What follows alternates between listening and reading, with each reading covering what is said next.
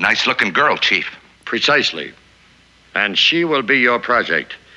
You will return to Earth and supply her aid, assistance, and advice for a period of 24 hours. If you are able to improve her lot, we will reopen your case.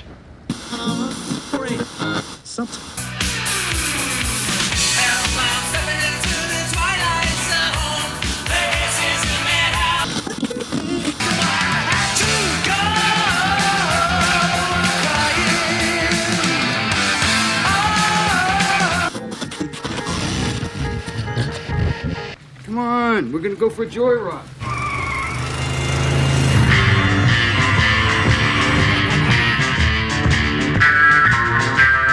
You've just made a wrong turn heading south onto strange highways.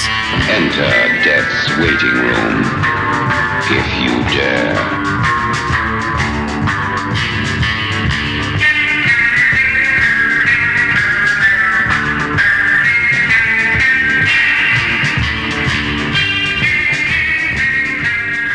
And welcome to Strange Highways. I am Paul, And I'm Kevin. and I hope you guys uh, um, I got the grandma of your dreams uh, last week with all the eyes and ears and arms that you'd want. Yeah, Paul, thanks for the uh, bouquet of eyeballs for my birthday Yeah. over the weekend here. I was uh, hoping they're brown like those Aggie, brown Aggies that you like, so you can win every game of marbles. Yeah, Um, if I could find somebody to play marbles with, that might be helpful.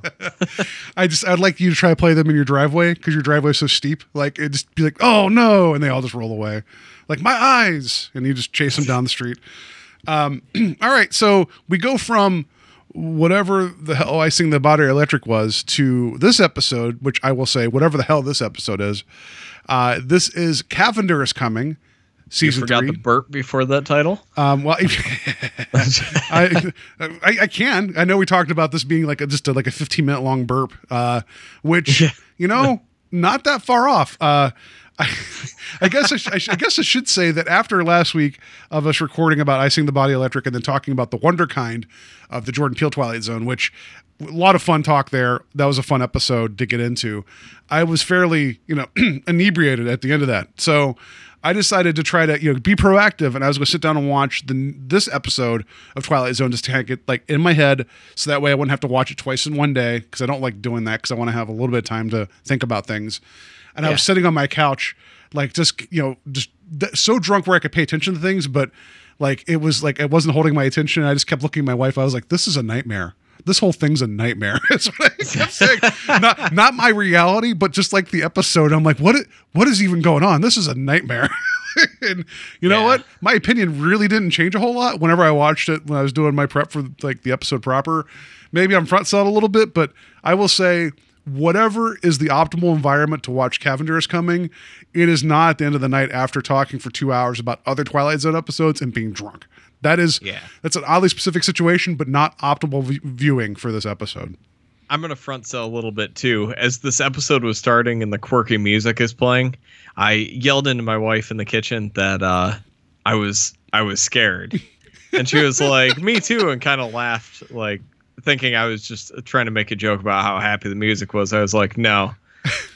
I'm I'm legitimately scared of what is coming in this episode. That sounds like a horror film where the person's in the kitchen making popcorn and you hear, "Hey, I'm scared." Ha ha ha! That's funny, and they come in and like you've just been murdered across like the living room.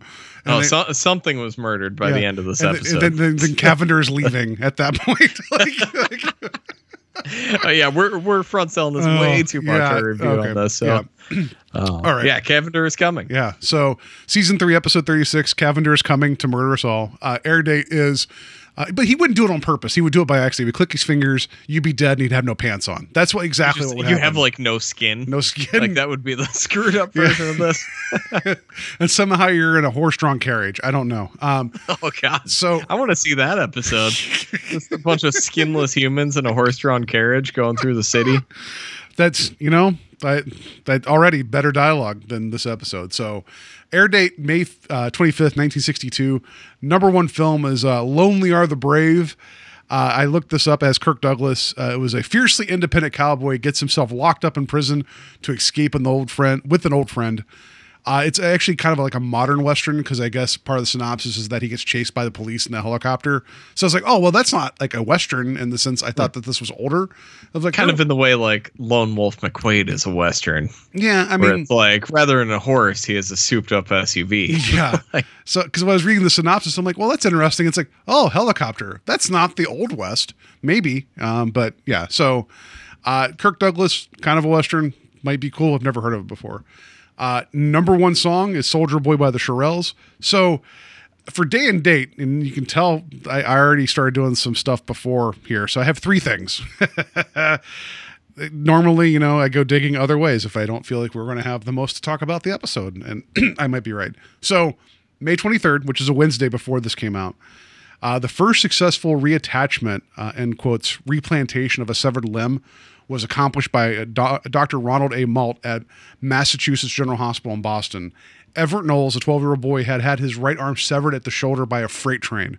A year after the limb was saved, Everett could move all five fingers and bend his wrist. And by 1965, he was playing baseball and tennis. That's awesome. Wow. Yeah.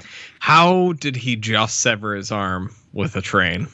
I don't know. Like, I just, I feel like maybe he was That's putting, what I want to know. was putting like on that's a, that's amazing that that doctor was able to do that. The surgeon was able to do that. But how do how do you only get your arm caught in a train? I think he was putting a penny on the track to see if it'd derail the train. I feel like it would just suck you under though. Like Yeah. I just I also feel like if you got your arm severed by a freight train, uh, you'd bleed out immediately. That's just a thought because I feel like yeah, that would or be something else sticking off would hit you. Like I, I don't know. Like you got to be really close yeah. to a train to get your arm severed. But I wish I wish it'd have been on like and by 1965 he was again playing baseball and tennis and riding trains. Like I would like if that would have been like and playing chicken with trains with his with his good arm. Uh, but yeah.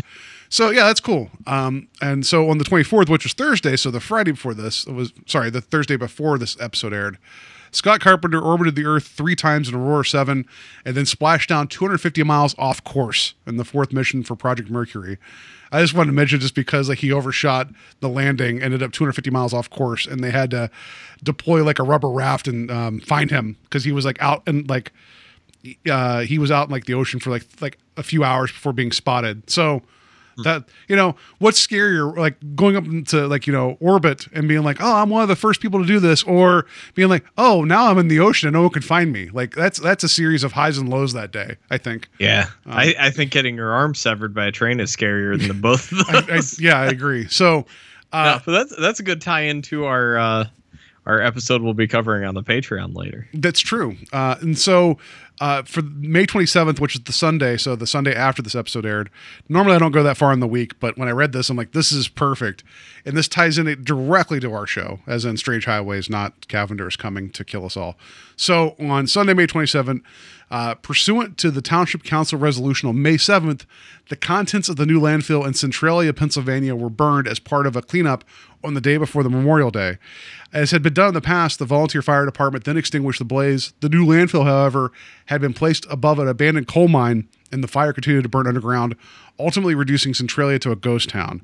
I'm sure you've heard of this place, you know, like you've Yeah, seen pictures of it. Uh, that's a place that kind of like Silent Hill was Yes, sort of they yeah. pulled some imagery from and everything. Yeah, it's Yeah. creepy, and so because it's still burning, the the coal the coal fire is still burning, so you'll see these weird ventings in the roads and everything.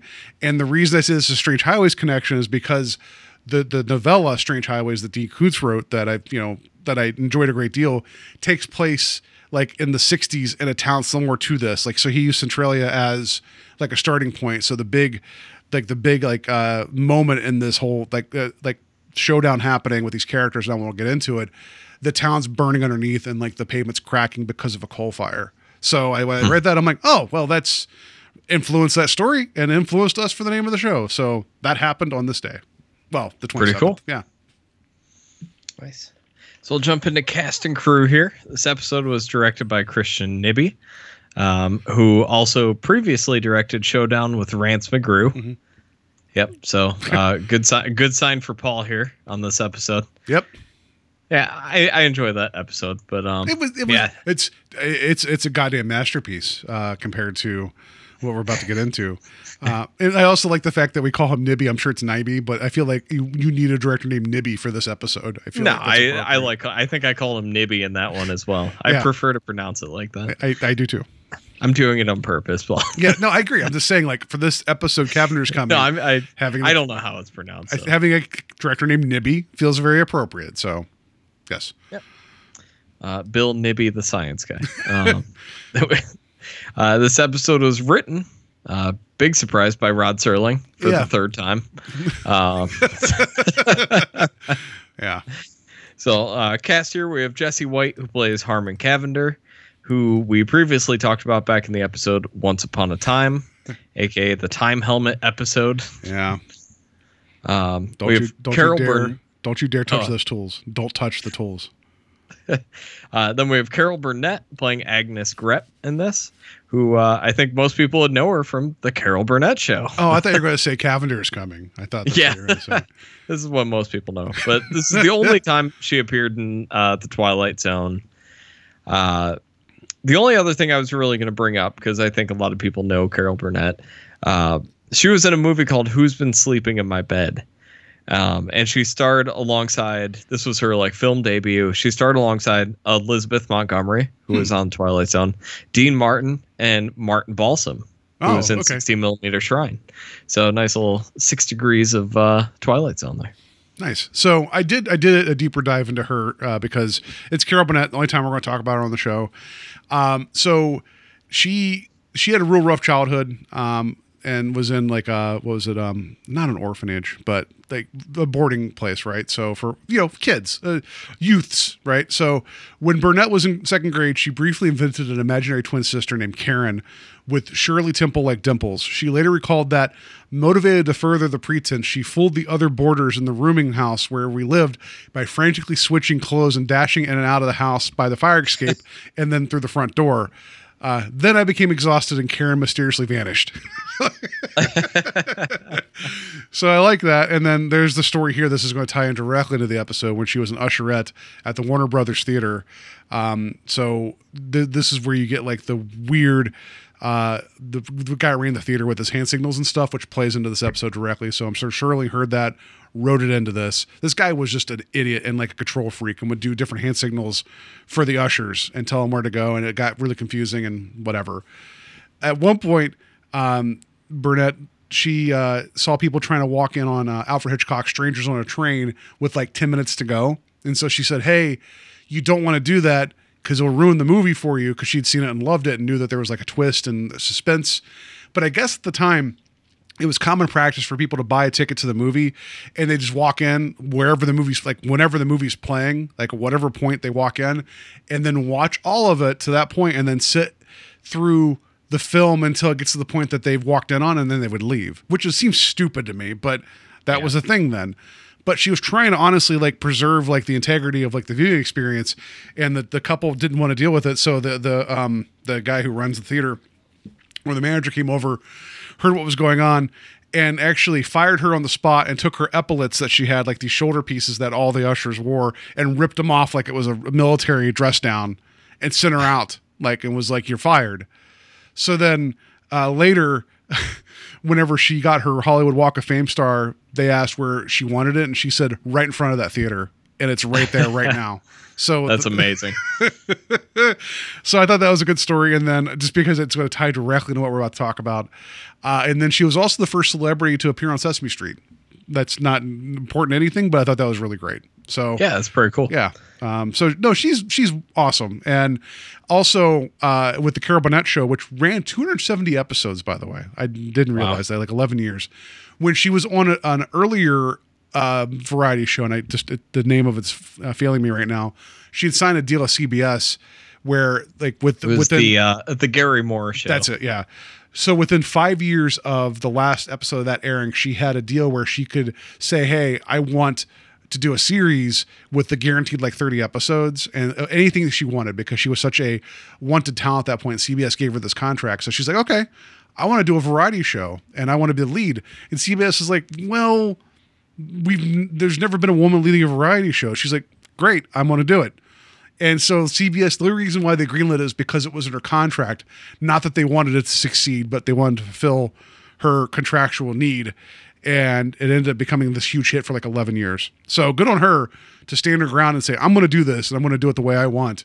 And it, and it paid off because, again, you give the people that are creative the freedom, like the, the lead, not leeway, the room to make a thing they want to make and they stay focused on it. You usually get good results. Yeah, definitely. Yeah, and it was on the set, I believe, of the Garry Moore show that Serling first met Carol Burnett. Uh, they were doing a skit Yes. based on the Twilight Zone. I think it was called the Mosquito or something. I tried to find the actual skit to watch, but it uh, it doesn't seem like it's online. It was called Cavender's admittedly. No. admittedly, I didn't do the best uh, search for it, but um, I figured it would have popped up. I had the day and date of the episode. I had the sketch title. I still couldn't find it. So yeah, yeah, you're right. That's how they met. But uh, and he kind of always had her earmarked for something, you know. And whenever there's these ideas coming up, he'd tell Buck Houghton, he's like, "I want Carol Burnett," and Buck was like, "Who?"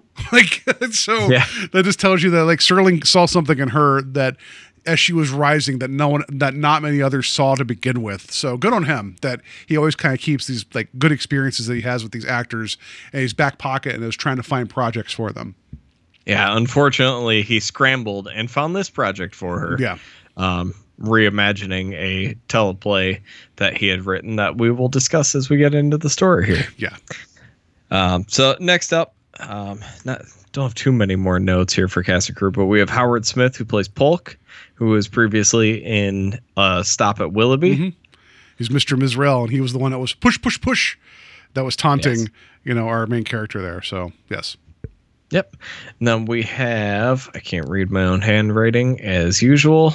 Uh, Frank Behrens who plays Stout. This was his only Twilight Zone appearance. Don't really have anything else for him. yep, We have Sandra Gould, who plays Woman Number One, who uh, was in one other episode of The Twilight Zone, but most uh, most well known for her role as Mrs. Kravitz in Bewitched. which she took over after Alice Pier- Pearce passed away due to cancer after two seasons, which we Yeah. talked about her in the episode Static. So Yeah, so now we've there. covered both Mrs. Kravitz. Yeah, and Sandra. Gould was in an episode of Hawaiian Eye, so I wanted to mention that as well. Oh, look at that! I missed that. Um, we have Albert Carrier.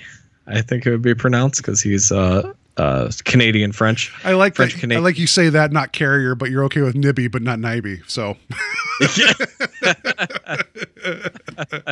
I like Nibby. It's Yeah. fun to say. Um, who plays the Frenchman? Um, I only have a couple notes for him: Scarface and the black exploitation movie Cleopatra Jones. I just had him in 1966's "Not with My Wife." You don't like. I don't know what that is, but Ridiculous title. it's almost as good. That'd be a good double feature with "Who's Sleeping in My Bed." not with my wife. You don't. That'd be the best like double feature poster uh, artwork. Just have them so it looks like one title. Love it. Well, do you remember? Like, uh, sorry, I'm going to sidetrack, and I'm trying not to so badly in this episode. Uh, there was that film uh, Screwed that had Norm Macdonald. Do, do you see like the there's this one drive-in theater that showed it like all summer so they could always put it in the marquee with the other titles, and it was like Screwed, My Dog Skip, like Screwed, Erin Brockovich. Like they kept like kept running it just to keep like adding that to all their marquee titles, and I thought it was amazing. That's pretty funny. Um, we have Donna Douglas, who plays uh, the character of a debutante, who uh, was the revealed version of Janet in Eye of the Beholder. Yeah, and that she's uh was it Ellie uh, Clampett. We, we talked about that already. Yep. Yep. Uh, we have John Fiedler, who I wanted to bring up as field rep number three, uh, juror number two, and uh, he was in Night of the Meek. Yeah, that's Um, Piglet. Also, Yeah. yeah, Piglet, Yeah. which we found out that depressing story. about him and, and the voice actor of Tigger. So yeah, Yeah. Um, and then lastly, if we get an appearance from Robert McCord as a waiter in this episode as well. So I wrote Robert McCord as I'm sorry you were in this. Is what I gave his, his credit as. um, I just want to mention there was another character named Jack Younger who was a truck driver in this. Uh, only Twilight Zone appearance, but he was in a movie in, in 1960 called Dinosaurs with an exclamation point. So I thought that was a great title for a film. So you know. If you have to put an exclamation point in your title, then maybe the, like maybe the film itself isn't that exciting, but you're trying to convince people it is. I actually have this on VHS. I've never watched it. I hope it's told from the, t- the the perspective of the dinosaur that looked up and saw an airplane one day go by. he just looked up. Oh, he's like, "What is that?" And it's, it's the flight of Odyssey, or sorry, flight thirty three, and he's just like eating food. And he looks up. He's like, "That was weird," and he just goes back to eating grass. That would be amazing. So there, there's one review for that for dinosaurs on IMDb, and it's uh, film teaches a valuable life lesson. Uh, six six stars. What's the life lesson? Um, like watch out for um, like life ending meteors. I don't know. Uh, wow, I don't I don't know what the lesson is in dinosaurs. The lesson is if you're ever building a harbor on a Caribbean island and dredge up a perfectly preserved T Rex and Brontosaurus from below the ocean floor, do not leave them lying on the beach during a thunderstorm.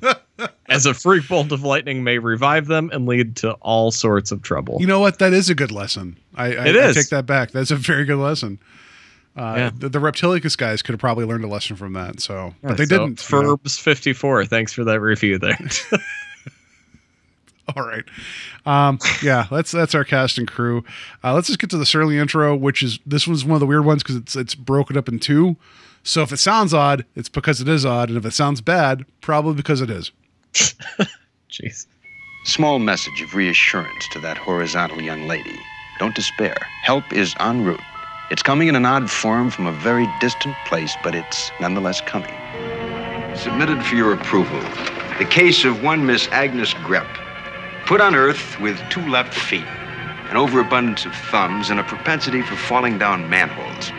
In a moment, she will be up to her jaw in miracles, wrought by apprentice angel Harmon Cavender, intent on winning his wings. And though it's a fact that both of them should have stood in bed, they will tempt all the fates by moving into the cold, gray dawn of the Twilight Zone. The cold gray dawn. That is way scarier than anything in this episode. It's like, whoa, that's a dark place. Yeah. Do you think she got the overabundance of thumbs from the store from the last episode? yeah, that's you know they just they just ran like they they had they had a sale on ears and eyes, and they're like, no one's just buying these like just just disposable thumbs. Like we have arms on the wall, but just a whole bag of thumbs. Yeah, I can see that happening. Um, yeah, so um, this thing, uh, it, I, w- I will say also with Serling's intro, he's trying to sell Agnes Grepp, which, as much as like, his, some of his names for characters are like grown worthy, like like this, I like who thinks of the, the last name Grepp? That, that that just sounds like just a like a horrible name of Sounds somebody. like something a thumb does. Yeah, like a, it greps things. Also, Yeah. do you prefer mayonnaise or Miracle Whip? How do you? Which do you prefer? Because this is full of miracles. Which which do you defer? Uh, b- prefer, not defer. Anyway, uh, so yeah, uh, this one starts off like very fast with uh, with this like theater manager coming in, and he's opening a door. Oh no, I'm sorry. It starts off with the angel stuff first, right? Or does it start off with her? I can't. No, it starts out Oh, with yeah. her. Yeah. Um, I had to restart this episode Yeah. like four times, so I've, I've sure watched it's this twice, once drunk and once sober, and I'm like, I don't even know what's going on. So yes, Yeah, so you got Carol Burnett looking into a mirror, kind of fixing her hair and stuff, and just touching touching things up. And the theater manager comes in, opens the door, uh, hits her in the butt, and she falls over. but not just hits her in the butt. You hear a boom, like you hear like a sound effect to go with it. Yeah, and like the musical hit and everything. Um, Yeah. And then we go up to the heavens. Well, because we get the freeze frame, which I, I interesting, right?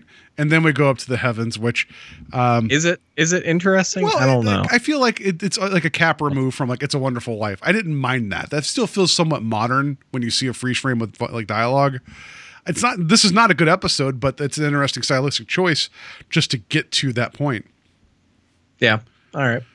Uh, that's the, that's the most I'll say about this. Other than I like Carol Burnett's performance in this as much as she's not she's not given anything, but I like her in it. yeah. Well, she's likable. Yes. So that's it, it- there's nothing really written into this uh, that helps her, No. but it's impossible not to like Carol Burnett. So that's uh, more of a more of a plus for her. Her, her reactions and like facial like facial reactions to things were were great. You know, for as as small as this episode is, she brought as much as she could to it. So I, I liked her in it in terms of her. You're right. Yeah, so we get we get the first part of Serling's intro, and it pans up into the stars, into the heavens, and there are the angels watching over. Um, and you find out that there's this angel apprentice Cavender who hasn't earned his wings. He's uh, kind of a failure, screws everything up, and they send him on a mission that if he passes this, he'll earn his wings, I guess, or at least be a step closer to earning his wings. Uh, so he has to go down there and improve her luck and fix her life. Yeah. Um, I also, if the other angels have wings, they're just like pinned off to the shoulder. Did you see how tiny Oh, their they're wings are? terrible. Yeah. I hated the costumes for the angels. Um, I swear I could see like the black sheets in the star backdrops behind them Oh yeah. in that set. Like it was just, it was so shoddy.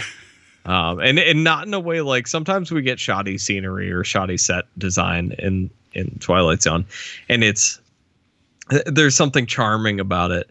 Whereas this episode, I don't know if it's just because we've had such bad luck with comedic uh, Twilight Zone episodes that I was already like, oh god, like looking at things in this episode to tear apart.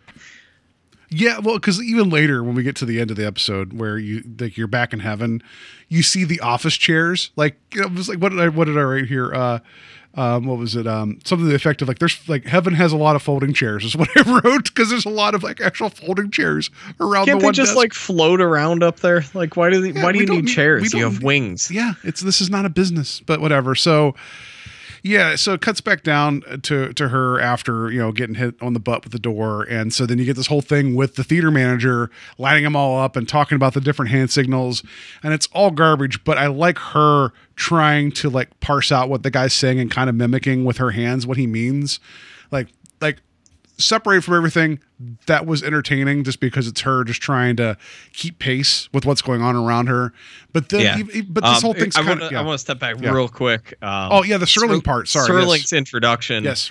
Um, the second part of it, Yes. he steps out of the mirror that she was looking in when she got uh, knocked over, and that's my favorite part of this episode is the introduction of Serling. Yeah, I, f- I meant to mention that, but yeah, it's like why is the best like the best entrance for Serling to an episode in this episode? Like I don't know why him physically walking into the sequence out of the mirror is great, and I'm like you could have done that at any other time in this season, you know, but nope, that's you do it now. Um, and I also like that it's with Carol Burnett in the foreground, so you see her trying to like you just see her slowly moving away, like out of frame. To get that to happen. But yeah, I like that intro. But then yeah, I get the, this weird theater manager and all this stuff.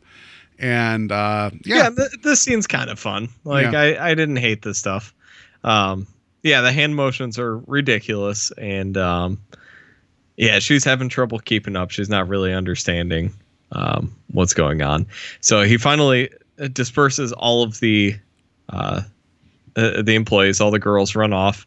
Everyone knows exactly where they're going, but she didn't understand the hand signal that he was giving to her to where she needed to be. So she ended up being the spot girl, who is the one front and center. So when people are walking in, she's kind of ushering them to where they need to go. Um, but I like that the spotlight came on, Yeah. and she like jumped into it, finally realizing what she was supposed to do. Like that was good. Yeah. And then I like that as she's being handed tickets, she's like, you you have this whole moment of like, I don't know what to do with these. and she goes to the concession stand. She's like, what do we do with these? And the girl's like, I don't know. Like that whole thing. um, so I, again, her, her ability to play like uncomfortable and like, you know, um, a little uneasy. It, it it it elevates this as as much as it can, and like she she's entertaining in this moment. Yeah. So she's finally uh, trying to figure out what to do, and she's calling for her the theater manager again. And she runs and trips through the mirror, and on the other side is his office. Um, so the next time we see her, she was leaving the place because she got fired. So would you classify that as like someone jumping out a window? Because I mean, it kind of is a window a little bit. Well, well, spoiler. I know. We are gonna get some. I know we're going to get that. I just didn't know if maybe your interest in the episode raised because someone jumped through a frame in which there was glass in it. So I don't know. Nah, it's not. It's not a window. I But don't know. but then again, think about that. Like that that mirror's covering a hole to his office. Like there, there, there should be a like a wall behind it, right? That should yeah, be. that's not safe at all. no. She should be in ribbons. The angel's already he just already screwed up. Like he couldn't even stop that happening. But yeah, so we get outside and she's waiting for the bus And um and as she's trying to get on the bus, like I think there's a bit where she bumps into somebody that's you know that she's trying to get on the bus, and there's another sound effect, like a boom, another one. And Yeah. then she sits down on the bus, and Cavender's pops up beside her, and she doesn't really react to just a guy just suddenly just showing up beside her, which just implies that she's been riding this bus for a while, and dudes are just weird and sit down beside her, which is not unusual on a bus. Yeah. Yeah, so he's trying to convince her that uh, he's her guardian angel. Yep. And she's not really understanding. Not, I, I don't think it's necessarily her not understanding, but it's her uh, not believing him Mhm. and just not giving him the time of day to listen to him. Um, so he's like, "Well, let me let me show you a miracle, and maybe you'll understand. Like, wouldn't you rather be on like a in a flashy convertible with your own personal driver than this bus?" Um, so he does this little hand snap. No, he puts his like his his fist out, he licks his thumb and presses his thumb to his palm, like it's like he's pressing a like an angel button or some shit. It's it's stupid. Yeah, yeah, and there's this there's the same sound every time he does it, and the sound is more sinister than you would expect for this. Yeah. which I thought was strange because you have this really goofy music and this almost creepy sound when he does that. Um, but yeah, the first time he does it, he turns the bus into a horse and buggy, and then he fixes it. And it goes to a convertible. Then he goes back to the bus. Yep. And so then trying to convince her, she's getting ready to get off the bus. As the bus is stopped, the bus driver gets up and he was like, Tell my boss I quit. And he immediately just jumps out the window of the bus. and it is so abrupt and sudden that it didn't occur to me until the second watch that that the bus driver was the one in the like working the horse-drawn carriage and the one driving the convertible. So Yeah. the joke is is that he has no idea what the hell's going on. So he's he's just done and instead of walking off the bus, just jumps through the window. All right. I mean, he's not the first one to do that on the series. So Yeah, I mean, it didn't it, like. I feel like it took less for the guy in person and person's unknown just to leave that office. So for this guy to be like, "I've I was just in a, a horse-drawn carriage and a convertible. I don't understand life. I guess I'm out of here." And crash. That's it. That they just tell that that joke encapsulates this whole episode of like, it might be funny like talking amongst friends or in your head, but then when you commit to it, you're like, this this is not good. Like there there's no spark here, you know. And that Yeah. joke it it should have been this big Looney Tunes moment, but it wasn't. It was more like, well, that was weird. And then she turns around, and looks at Cavender, and he spelled his name out. No, he spelled, you know, sorry, he spelled out Guardian Angel in like glitter puffy paint in the air or something. It's just what? I don't know. Yeah. Um, well, so I think we teased this last week at the end of the episode. So this film was, or this uh, episode was initially shot with uh, a laugh track. Yeah. So I I can almost picture what that scene of him jumping out of the window would have been with that laugh track on there. So the funny thing about the laugh track, and by funny I mean not really, uh, is that at the time CBS had like a policy of their shows that they didn't use canned laughter. So they didn't like that. They thought it was kind of like phony. But there was a weird thing with like like some some kind of production wrinkle where that with payment and who was like cover like financing the shows that they saw the cut of this and they're like we need to put a laugh track in there so like no one like buck houghton no one wanted this in there and they basically said you have this whole thing was smeared with laughs over it it didn't make sense I just point that out now that like CBS is like, no, we can't have this laugh track over top of this. And then you look at like a lot of their comedies now, and it feels like they're like, please, more laughs. You got to sweeten all this because no one's really laughing at this. That's me jabbing at CBS now. But I like that they were Yeah. like, no laugh tracks then. And now we got to put them all in there because the Big Bang would just be awkward guys dropping pop culture references with no one reacting.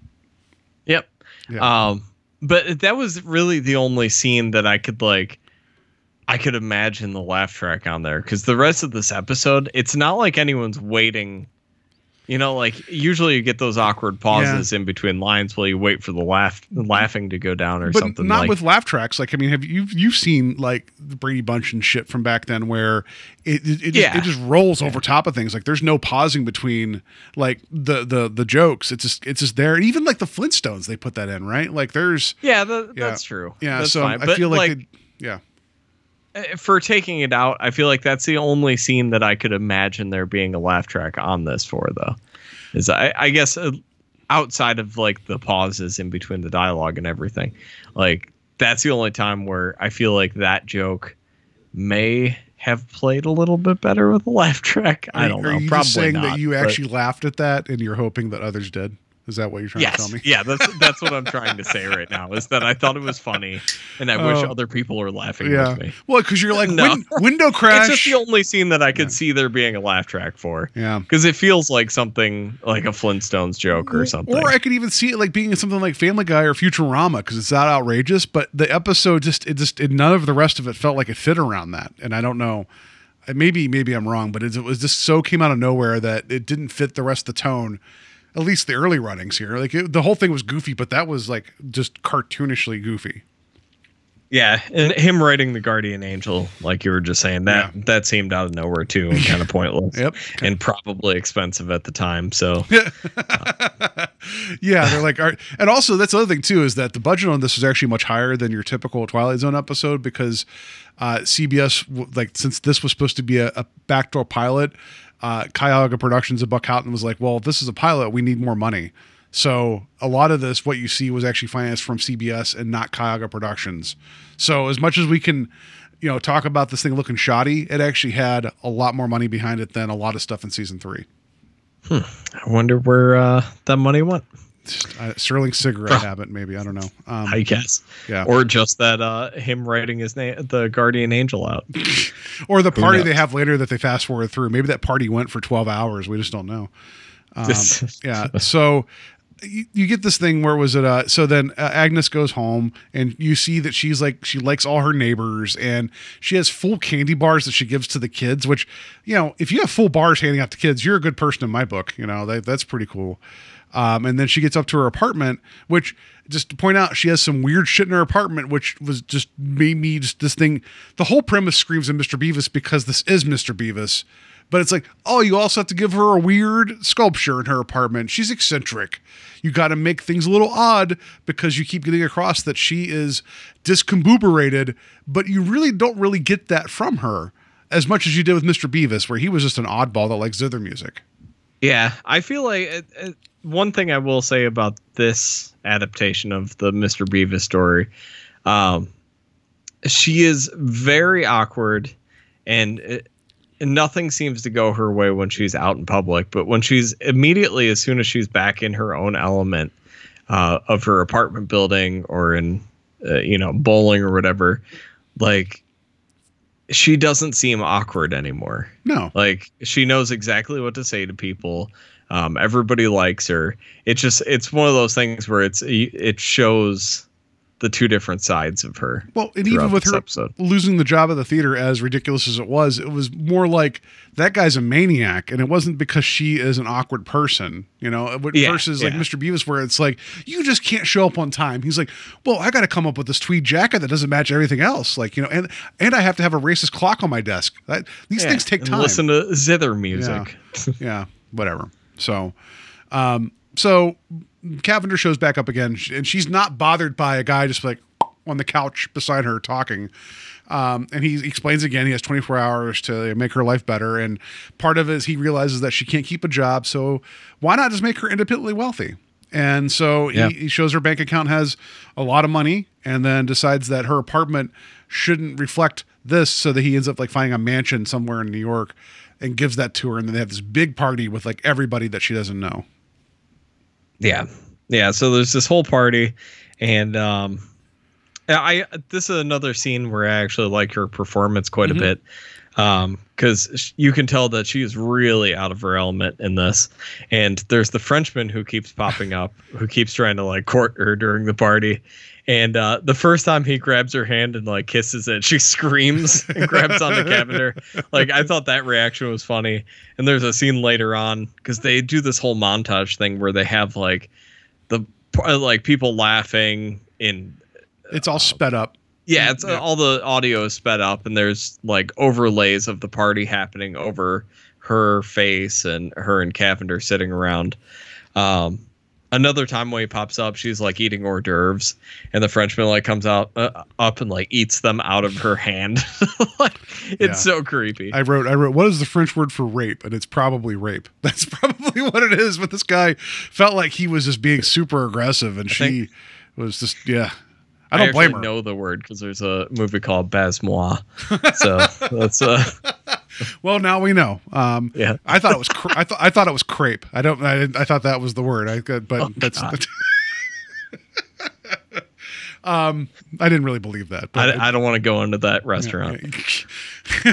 hey guys, it's it's it's it's fresh crepe. No, I don't want that. No, thank you. Uh, so, um, all right. Anyway, so this whole thing, it makes sense like that they're just kind of like showing that she's exasperated with all the sorry discombobulated with all of this.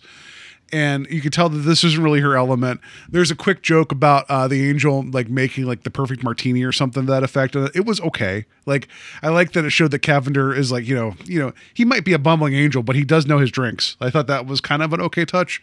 Him trying to put them in evening wear and him not having pants was stupid, but whatever. Yeah. Um, yeah. I, I do like that she uh, notices all the art when she's in the mansion for the first time. And then at the end of the party, you see that all the art in the house is crooked Yeah.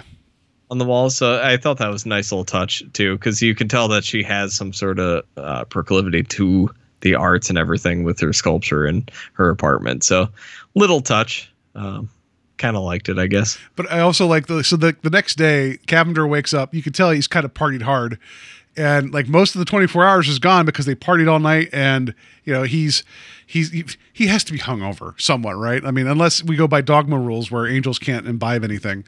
Uh, but so then he sees that like you know she's gone, and she tries to go back to her old apartment, and she's like, it's been rented, and none of my neighbors know me. So like he's like, yeah, because we've we fixed things, and she's like, no, I want my old life back, and that that's where we're pretty much the same thing with Mr. Bevis of like, maybe maybe it's just better the way you are. Yeah. Yeah, she says like it's it's not necessarily the money or the place that's keeping her down, but it's it's basically that she has no friends now. Um yeah, so she wants to stay at her old apartment. She wants everything to go back to normal. So eventually he does. Um she goes back inside and everybody recognizes Well, her she again. kisses She- the milkman passionately, and she Oh yeah, yeah. He was uh, his reaction cracked me up. That was actually that might be the funniest thing in the episode. yeah, Um, yeah, so she runs up to her apartment, looks out the window, and thanks him again. And um, he realizes that money and happiness don't always go hand in hand, and that uh, she's the richest woman he's ever met. So there's a thunderclap, and he gets called back up to heaven. So he goes back up there, and there's a whole list of infractions of him getting drunk. Um, it- it's this whole slew of unangel he's like getting drunk, not wearing pants, causing a bus driver to kill himself by jumping through a window. yeah, I don't think that one was mentioned, was it? yeah, because if the whole thing is he's supposed to improve her life, they didn't take points off for ruining that guy's life. By the way, I just want to point that out. Maybe that was the next assignment of like, you need to help this jobless bus driver now. I'm like, oh, I know that guy. yeah, so he's he's going through that, and he's like, "Yeah, you're gonna get demoted for this." And as he's about to hand down the punishment, they hear the sounds of bowling, because earlier in the episode you find out that uh, uh, she's uh, very into bowling. That's that's one of her um, one of the things she likes to do, one of her social activities. So they hear the bowling sounds, and the main angel realizes that she's actually happy, and he did it after all. Which I mean, really is that like he helped he improved her happiness by like what they said 600% or something. It's like, no, you screwed up her life for a day and she's like, "No, I was happy the way I was." Like that doesn't that that's not helping her. That's just her reaffirming to him that she's she's okay where she's at. Cuz she never once gave the idea that she was unhappy at all. Like there was never this moment of her being like, "I wish things were different." So I feel like it's weird that they gave him credit for her being happy with her life when she was happy with it to begin with. Yeah. Yeah, she wasn't happy with her job, but overall, like when she Yeah. got back to her apartment, like she seemed very happy. Yeah. Um, And but yeah, let's there- be there's, honest. there's a little final gag too of when Uh. they're watching her bowl. The main angel's like, uh, "Oh, are you supposed to leave your finger in there when you uh, throw the ball?" And it's her being dragged down the. I, what is that called? The lane. The lane. Yeah, there you go. I don't know. the, the the bowling trough. I don't. So it's it's funny. There's a bowling alley we go to and Yeah. drink all the time, and I think I've bowled there like once. Oh, so you've not thrown you've not thrown a ball down the bowling trough. Uh, no, that's where that's where she has the six thumbs because she keeps I losing thought them. The whole thing was a gutter yeah, because that's where I usually end up. yeah. Like, And bowling for me, bowling life. You know, uh, no, that's where all the thumbs come from because she keeps losing them because she just keeps chucking the ball down the lane. Sorry, trough. Um, so yeah, that's that's the that's your episode. Um, Yeah, so they set up because, like you said, this is a backdoor pilot. They set up the idea that uh, he's going to go down and keep helping people improve their lives and helping uh, and air quotes and written and glitter pen helping. Yeah. Yeah, so he's going to go down and uh, help people realize that they're already happy week after week. I, I, it's people being held hostage where it's like, no, no, no, no, no, I'm good, I'm good, I'm good. You should go now. You should go. We're good. Cabinet, we're fine. Like, you know what? I know, I know, I'm, I'm dying of a disease, but you know, I'm fine. I'm good. You need to go. Like, I would like, you know, um, yeah, but th- that set is so it's, I don't know. Like maybe it was charming at the time, but just the whole office boardroom with the door that says like Third Celestial Division Angel placement yeah. on the door and everything. It was just it was shoddy. It was it was bad. Yeah, it wasn't good. And so, he, so I, I don't think, I don't think you have any more notes about the episode because I don't either. I don't know what you're, Um, you're at. I was just gonna say that the uh, direction of this episode is pretty unremarkable as oh, well. yeah. There's really nothing, Yeah. nothing to raise this episode up. Well the problem is is that we now know like we've known this um that that this like the mr bevis concept was something that that serling had you know pitched and there was a couple different scenarios that he wrote out and we talked all about that in the mr bevis episode which i did not like and it was one of my least liked of the first season it was first season right i think it was first season um but with this like finding out that this was like his second stab at it and all he did was just kind of change the gender of the main character didn't it just didn't work again like and i just it's one of those things where you could tell that he's feeling this pressure and he's like why not let's just try it one more time and, and it's just it's shocking that he wanted to work with Carol Burnett so bad and he was trying to find something that worked for her. And if if I remember correctly, like he even spoke poorly about how Mr. Bevis turned out. yeah he wasn't a So fan it, of that it just seems weird that this is the one that he turned to, to again for Carol Burnett, who is a, a get for him in this episode. yeah. So um just before i get to his his reaction to the episode to to her like he wrote a letter to her about it. I'll read that in a second.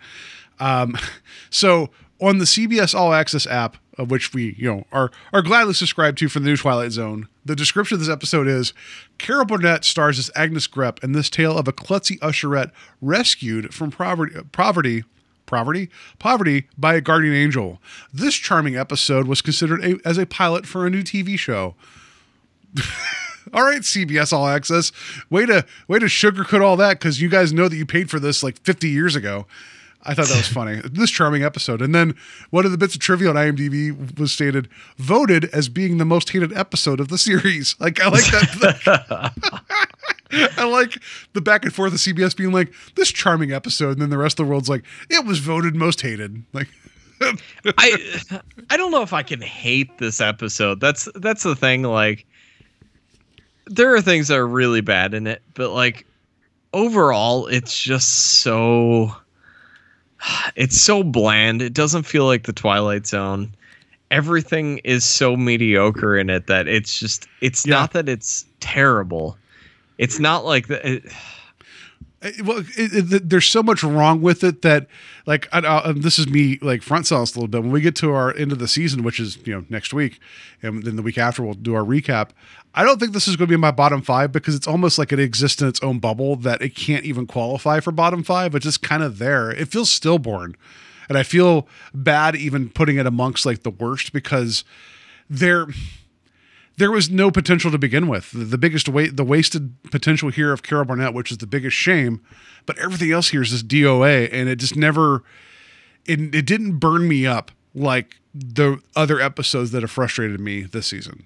Well, we've already been frustrated by this and we were we've already been burned by this episode. Mm-hmm. So, knowing going in that we're basically just going to get a retelling of Mr. Bevis like my anger has already been let loose on that episode. like I so there's there's really nothing left by the time. This is just more of that same story. Yeah. And it's just it's uninspired, it's recycled, and it's just it's just kind of blah overall. That- like it's just- absolutely. uh, there's nothing really to necessarily hate completely about it, but there's nothing good in it. No. So And- I I would and I don't even want to say it falls kind of in the middle. Like we've we've definitely had some episodes in season 3 that I'm like this is just okay. Like it's it's fine. Like this is definitely bad, but like you said it just exists in this other world and it doesn't even feel like the Twilight Zone. Uh, it's neither light nor shadow, and uh, it's the gray dawn or whatever. The Anyway. gray dawn, yeah. it's the gray dawn. So, um, all right. So I'm gonna I'll get to what Serling uh, wrote to Carol Burnett about this episode directly. He said, uh, "I feel like Napoleon surveying the aftermath of Waterloo, except at least I got residuals. All he got was Elba. I hope it was Idris Elba." Uh, if this truly is the best of all possible worlds, I think I'll check with Greyhound to see if they have any trips to other galaxies. I love that. I just you, the, the the first person to shit on Serling is Serling, and I can I as just knowing me that my go to is to always tear myself down before others can. I can relate to that. So he also added. Uh, his valued opinion regarding the finished product, having recently uh, previewed it, the final cut. He said, "The show you did for us is not good and it's not bad, which makes it lousy. With a combination of talents like your and Jess's, it would have been oh, it should have been walloping exceptional. That it isn't. Points up to the fact that you were done all wrong by all concerned. The script, I guess, is part of the trouble, but even more culpable is the direction. Oh. This was quite the most heavy handed, ham fisted, squarish directing I've ever cried through. God knows when it's scheduled for, and I hope you'll be out on a ferry boat someplace and I won't and won't have to see it. I promise that if given a second chance ever, I'll make it up. Oh man, Nyby just got thrown under the bus there. but did you see like the whole thing of like you know what it, like this is kind of what we're talking about last week with uh ray bradbury where he had a watch party and he got angry watching the episode with this he's just telling telling her like hey i hope you're out at sea and don't get to watch this like Yeah, just just don't watch it. Um, yeah, that's just it's so funny that uh, now we've gotten Serling tearing down this story twice that he's tried to do. but i like that It's he's like he's like well maybe it's the script well no shit it's the script like he's like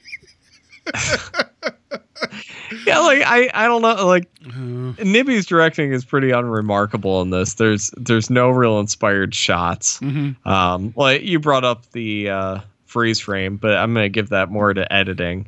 yes and the same with like the overlays and everything but it- there's really no interesting shots like the twilight zone is kind of known for that we've been seeing on the past couple episodes Mhm. as far as like memorable imagery good good angles or anything like that like there's nothing it's just like it's shot like a sitcom from that time or just from like a comedy of the that now era that I think about it, Nyby is your go-to guy for mirrors breaking. So maybe that's why he was brought in. Because with Showdown with Rance McGrew, that was the gag that kept happening was the gun being tossed.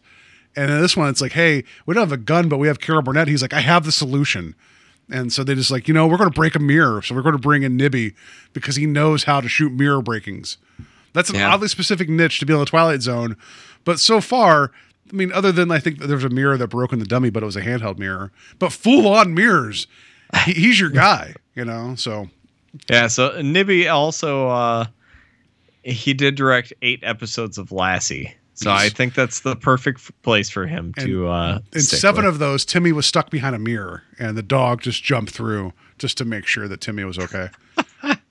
But yeah, I, I think it, that's I say that a lot about like movies or music or something. Like the worst thing you can say about something is that it's it's okay or it's forgettable.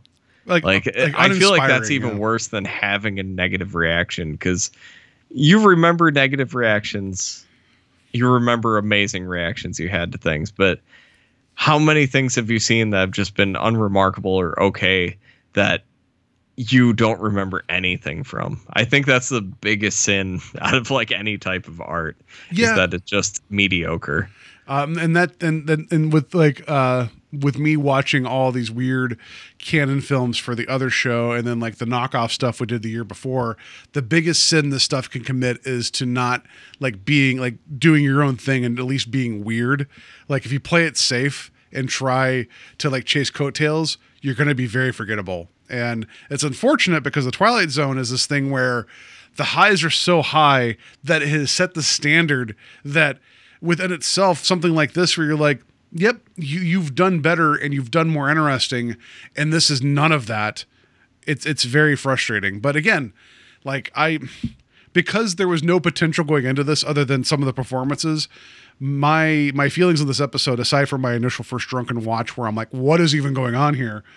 I um I don't despise this episode like I do other ones because it was already on unequal footing going in. That's why I said, well, like Yeah. we've already got our anger out into the world with Mr. Bevis, like, and if you go into this knowing that it's a retelling of that teleplay again, you're already let down going into it. So it has no place to go than up Yeah.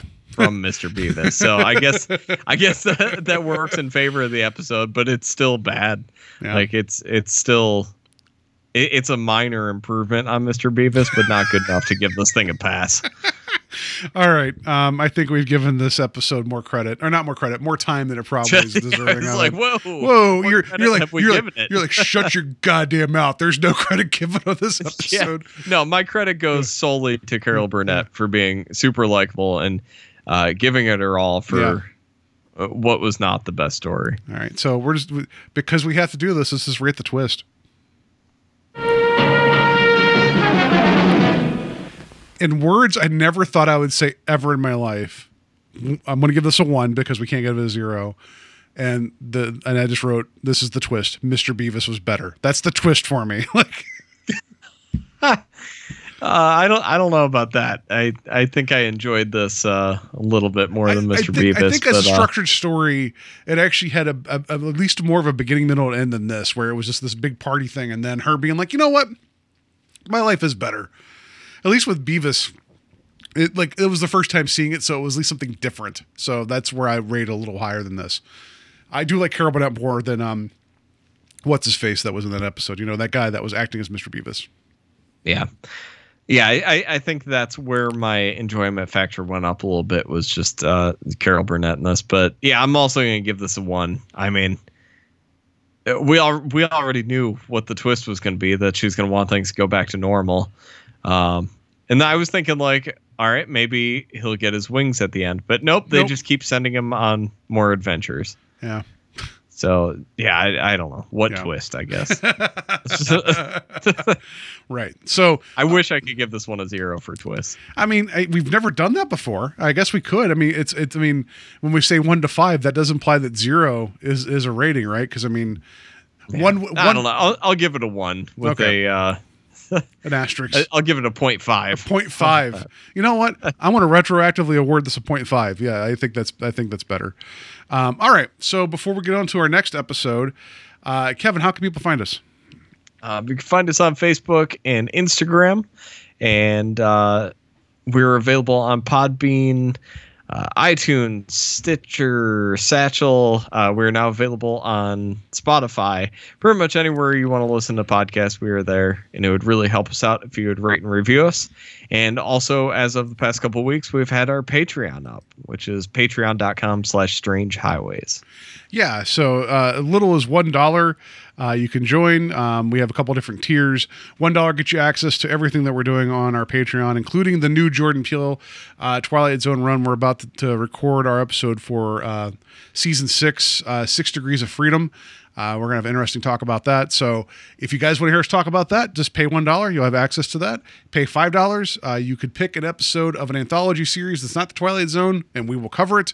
Um, and then you also have access to the detours as well. Ten dollars or more, you will uh, not only get all that stuff, but you also can pick out um, a, a anthology film, and we'll cover it on the show. And you can come on with us, and we'll send you a framed photo of Hyperion, the most important racehorse that did not get disqualified from Kentucky Derby. Just to point that Yeah. out, that did not happen with him. Uh, so yeah, that's our that's our Patreon. We've had some people join up between episodes recently. We do appreciate that. Every little bit helps. Uh, and it's been a lot of fun. It's been a lot of work, but I could not think of anybody else I'd rather talk about New Twilight Zone with than, than is with Kevin. And I just can't think of any other way that I'd want this to this conversation to be available to everybody. So, thank you guys. It's been it's been a lot of fun. Yeah, thanks, guys. And Yeah. I kind of did that out of order. Uh, if you want to reach out to us, also not on Facebook or Instagram, you can email us at strangehighwayspodcast at gmail.com. Yeah. So, all right, next episode that we're going to cover for the original series is actually the season three finale. So, um, this is exciting. We're we're like Made it. we made it. Uh, yeah. Uh, so this episode is called "The Changing of the Guard," which I feel is an appropriate title for the end of the season. Uh, next week on the Twilight Zone, Mr. Donald Pleasence, visiting us from Broadway, brings his exceptional talents to a very special program. The story of an aging schoolmaster who finds some faith, some hope, and some meaning, some mending glue for a few shattered dreams. But he finds it in the strange manner unique in the shadow regions of the Twilight Zone. Next week, Donald Pleasence in The Changing of the Guard. I like uh, Donald Pleasence joining us from Haddonfield. Like, oh, wait. yeah, oh, oh, he's on the search for the Puma Man, is what. um, which you know, Donald Pleasence is not an unknown uh, commodity on the show because we've talked about him twice previously during the Monster Club and Telethon. So, and I think that he actually is in the series a couple times. So this will be great to get us some Donald Pleasence, and this feels like uh, I've not seen this episode, so this feels like might be more of like a soft landing for the season and like a more heartfelt ending. I'm fine with that. This will be good. It'll be good to here's crossing some fingers that we uh, end on a good note. That would be that'd be great. And no comedy notes. No, no zither, no slide whistles, no booming noises, please. That'd be great. So, all right, that's Well, good. we're, we're going to get one more slide whistle. Uh, check out the Patreon for that later on. That's oh shit, you're right. I didn't even think about that. oh no. Okay, yeah. Uh, we'll talk about that when we get there. So that's going to do it for us for Cavender's coming. He has left, and he's left all these bodies, like dead bodies in his wake. Uh, that's going to do it for us this week. Have a great week, and uh, we'll see you next week for our season finale. yeah. Until next week, watch out for those mirrors.